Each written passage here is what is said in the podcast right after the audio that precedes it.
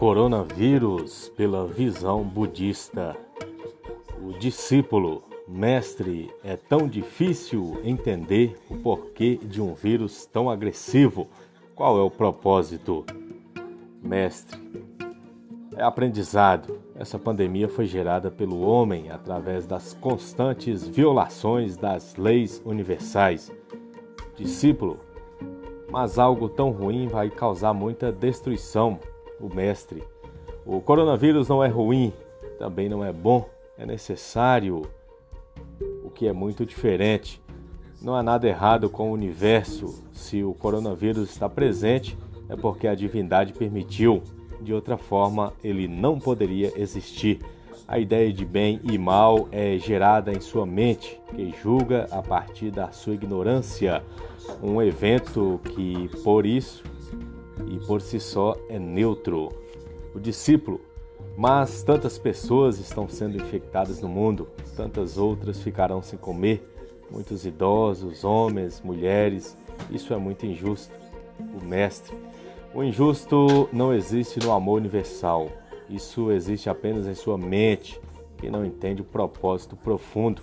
O que existe é o justo, o preciso, o exato, o correspondente e a sintonia. Existe um processo evolutivo necessário que consiste em uma coleta constante de informações, um aprendizado enfrentando as dificuldades que a vida nos apresenta, para que, em meio ao caos e ao sofrimento gerado, descobramos o princípio do amor que se encontra na própria vida. E esse princípio de amor é o que nos libertará das limitações humanas e nos fará corresponder às expectativas com muito mais satisfação e harmonia. Você precisa entender que ninguém experimenta uma experiência que não corresponde a ela. E se corresponder a ela, ele a viverá, seja na resistência, na cura ou na morte física. O coronavírus não é ruim, é uma boa oportunidade. Muitas vezes pessoas estão aprendendo com isso.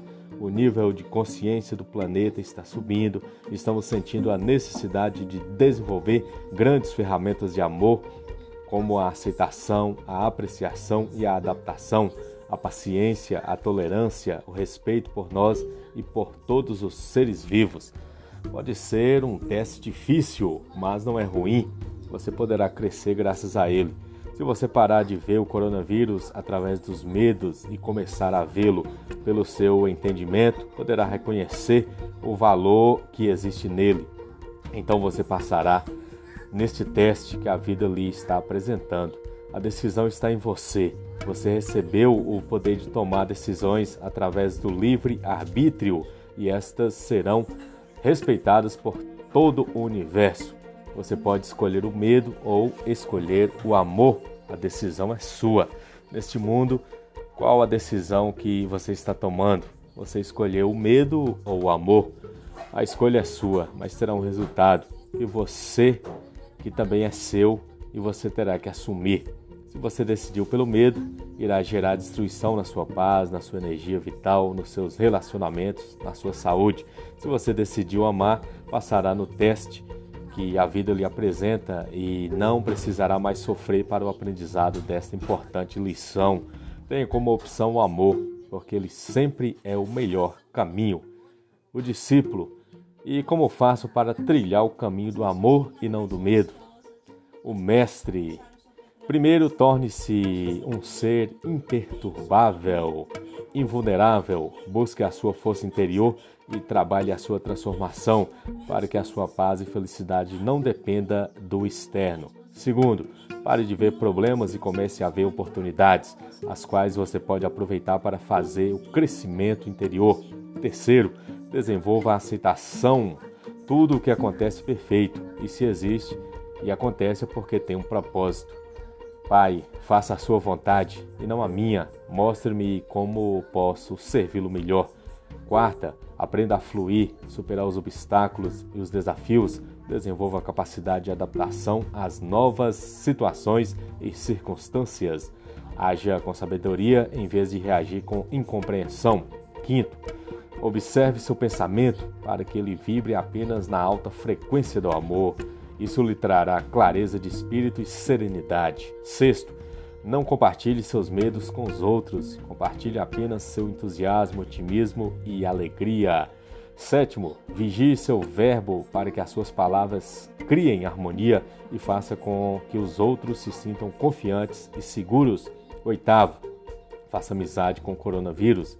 Não o veja como algo ruim, mas como algo necessário e fale com ele.